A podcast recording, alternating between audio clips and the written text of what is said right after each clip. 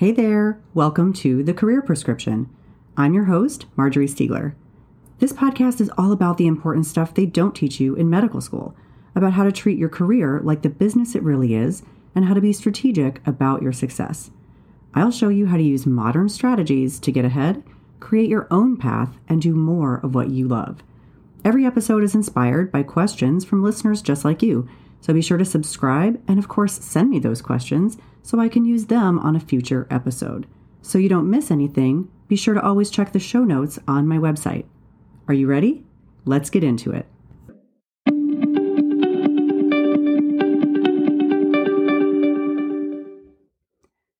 Okay, today we're talking about cultivating self trust.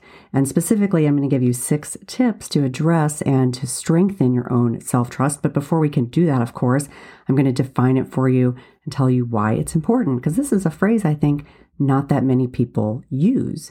So, self trust is, is really a mindset, right? It's a mindset that makes you confident in knowing that you can do difficult things, that no matter what sort of comes your way, you can handle it.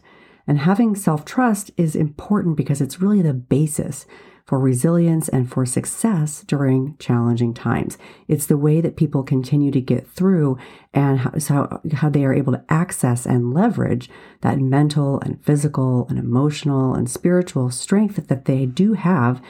Uh, having that self trust is how they're able to access it without just sort of falling apart when when a, a significant challenge comes your way. So it's important to cultivate it. There are a lot of ways that you can do so uh, in times that are challenging, like right now, it's a tough time with the coronavirus uh, going on, challenging everybody. But you can also practice some of these things in your daily life when you're not having challenges to kind of flex and strengthen these muscles of cultivating self trust. So I'm going to give you six ways. Let's get into those. The first is perhaps not rocket science, make a list of times in the past in which you did something difficult, that you did manage to come through with some kind of success to the other side. So life threw you a curveball and you handled it. Something came your way and you were okay. You managed it. So having a list of achievements and really tracking your wins is important. Uh, some people will call this a brag book or an achievement file. There's a lot of different words for this kind of thing, but uh, that's it's an it's very important to get you know right out there on paper in a concrete, objective way a list of times and things where you did something difficult and you came out with a successful outcome. The reason this is important is because of negativity bias. Uh, you know sort of how this feels that you can get a whole lot of praise and then just one criticism, and it may not even be that harsh criticism. And people will tend to focus on that one bad thing instead of all of the good things. So if you can get very concrete and visible uh, with all of the good things that you have in this brag book or achievement file, list of the times when you did demonstrate resilience and strength and that you were trusting in yourself. Now you know you can trust yourself to do that again. So that's the first one. Create that list or that file. Following from that is my second tip, which is to create an, another file or collection of praise. So this is from other people because we do get praise, right? We also get criticism, we get constructive feedback, but from time to time, you'll get uh, a little note, an email, um, it can be verbal, uh, all of the little tiny things that we tend to not really uh, not embrace, not not soak in, and not give really their due and not allow them to be durable. But words of affirmation are really important. And for many people, hearing that praise externally goes a very long way. But of course, it's in limited supply. I mean, we're not, we're not going to get compliments all the time, all day, every day. That's part of why, uh, you know, some people have such a hard time on social media being very, very um, almost addicted to getting likes and retweets and, and sort of external affirmation. But it is important to have a collection of praise. So, whether these are evaluations, uh, whether these are letters of recommendation, or, or again, just simple notes that someone's given you or that you have written down when someone said something to you, keep that as well. And, and maybe you can add these two files together. That way, you can see not only times that you did uh, achieve uh, success during difficult times, but also those words of affirmation and praise that come externally so that we don't let negativity bias sort of cloud our view of what we're capable of. Then the third tip is you should detox your relationships. A lot of people have relationships with people uh, who, for for whatever reason, uh, shame or belittle them on a fairly regular basis. Um, a lot of people will sort of jokingly refer to their frenemies. Uh, you do not need to be around people like this. If you have uh, somebody in, in, even if it is within you know your closer circle at work, uh, among friends, or even in your own family, if you have someone that is on a on a consistent basis making you feel bad, uh, then you can you sh- you can and should eliminate that person from your life. Stop putting yourself around those people.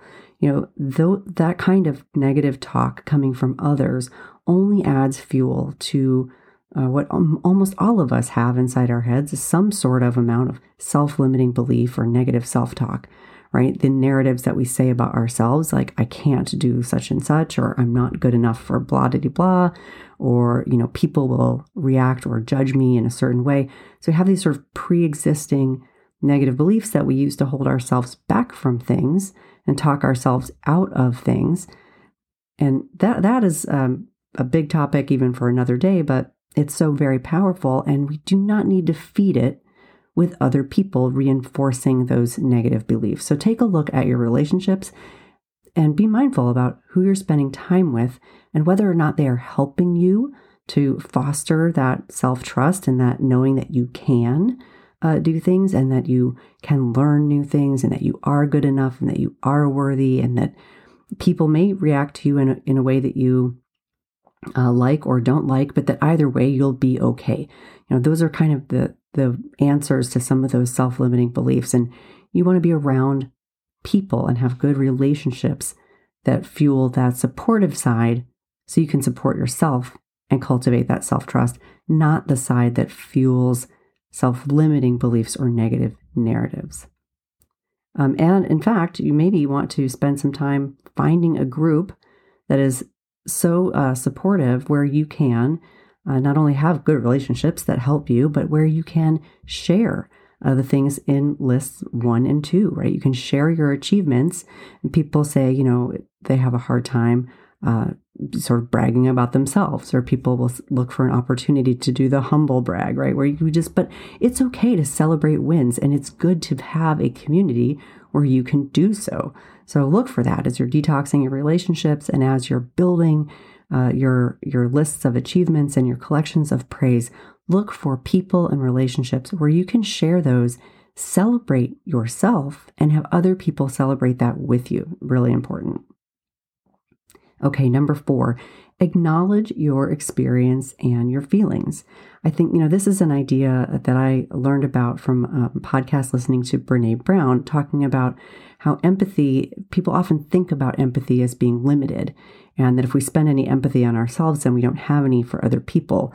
Uh, but she sort of suggested that, in fact, if you tend to your own emotions, then you have more empathy to go around to, you know, your family your friends, people who need you, even to complete strangers. But she talked about this idea of comparative suffering, meaning that, you know, well, how can I complain because, you know, it could be much, much worse. Other people have, you know, problems X, Y, and Z, which are just so much more than the problems I have, so I can't complain. And she sort of challenged that and said, of course you can, right? It might be true that other people have different problems and they may be worse problems, um, but you are certainly uh, having your own experience and you're having your own feelings about it and acknowledging those feelings, calling them out, naming them, and feeling, uh, you know, accepting that you are having them, right? That, that that is how you are feeling. You don't have to reach some kind of threshold of badness in order to have some suffering. You don't need to compare your situation to somebody else's in order to sort of justify whether or not you're feeling good or feeling bad. So acknowledge your experience, acknowledge your feelings, and know that it's okay to have them. This, I think, builds a lot of self empathy, which goes part and parcel there with cultivating that self trust to know that it's okay for you to acknowledge when you're not feeling strong and when you are uh, feeling some kind of suffering. That is okay to have. Because if you bury that, then I think it really spills over into a way that does not help you respond to challenge in the, you know, sort of best, most effective way that you could. Okay, number five is to spend time with yourself. Now, that may sound a little silly, but people do always talk about me time, right? Quote unquote, me time.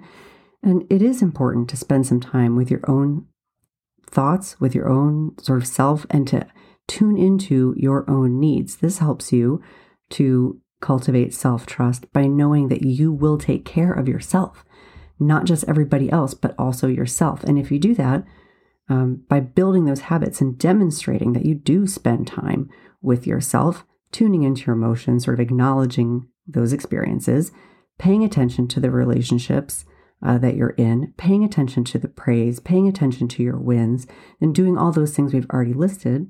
And then also doing things that are just good for you or that you enjoy hobbies, exercise, other kinds of practices.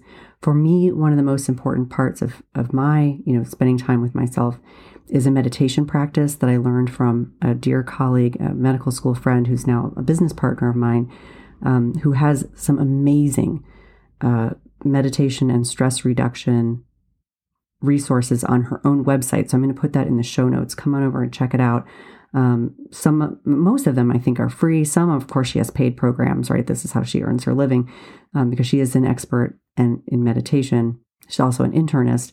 She and I went to medical school together, but taught me a really, really powerful meditation technique that I use to this day, and it has really, really helped me to respond more effectively to other stresses and basically be able to sort of self-regulate uh, and and you know not necessarily be um, a victim to my own uh, sort of emotions or or or sort of knee-jerk responses to things. And in times of stress, we all know that that that is how we tend to react, right? People kind of snap and they're they're much um, quicker to judge others, more quick to judge themselves, and not um, not really thinking as clearly or making the best decisions. So this meditation practice has really helped me to be able to do that. Of course, it doesn't make everything perfect, uh, but it makes a lot of things a whole lot better. And this is one of the ways in which I really try to spend time with myself uh, in that meditation practice, as well as with exercise and with hobbies and things like that. And then the sixth tip is just again, not rocket science, but to practice doing hard things, incremental, measurable little goals that seem, you know, doable, right? But that are difficult. One thing I did this month, and I actually had my very last day today, um, was a, a, squat challenge. So this is a physical fitness challenge, um, building up to 250 squats in a single set. Now, for some of you who might be much more fit, you may think that's no big deal. Uh, some of you probably uh, think the way I thought when I started the challenge, which was there's no way I can do that. Like, no way could I make it to 250. But of course, it starts off incrementally with a, a manageable number and moves up incrementally with a manageable number. So that by the end of the month, when today I did indeed do it, yay me, uh, finished my uh, my goal, then that that continues to build that self trust to say I looked at something that from the outset seemed like it would not be achievable. But I practiced and put in sort of the discipline to do that work. You know, has that dramatically changed my body or done anything else? Not, not really. It's really more of an exercise sort of in um, self discipline and in self trust. I trust myself that if I start, if I do the process, uh, that I can do something. And in this case, it's a physical something, but it could be mental, it could be emotional, it could be spiritual, any kind of challenge or incremental goal that you want to set for yourself, that I can do things uh, that are difficult. And obviously, a squat challenge is difficult on a much different level than a national pandemic, uh, divorce, being fired from a job, or any number of, of some of the major types of things. But again, in the same way, we don't have to have comparative suffering. We don't need to have sort of comparative practice. You can practice your self trust and you can practice that on things that are relatively low stakes, right? Like my 30 day squat challenge. And so there you go. There are six ways to cultivate self trust, which is the backbone of your resilience, your ability to make it through tough times, to have that mental, physical, emotional, and spiritual fortitude to respond effectively, make good decisions, and not fall apart when that's maybe exactly what you might feel like wanting to do. Uh, and with with practice and with some of these habits of uh, keeping your, you know, tra- tracking your wins, tracking your achievements, uh, tracking and collecting the praise of others, detoxing your relationships and finding those good support of relationships, acknowledging your own experience and your own feelings, spending time with yourself, and doing simple practice uh, that helps you achieve measurable goals so that you can demonstrate that you can trust yourself to do it. This is what's going to increase your resilience, make you better able to respond effectively in tough situations, whether it's personal, professional, or both. No matter what life throws your way, and it will throw some things your way, it will now and it will continue to forever, you will know that you can handle it. So now you know what self trust is, you know why it's important. You've got six tips to increase and practice cultivating your own self trust, and know that I'm rooting for you. Whatever life throws your way, you should be rooting for you and know that you can do it.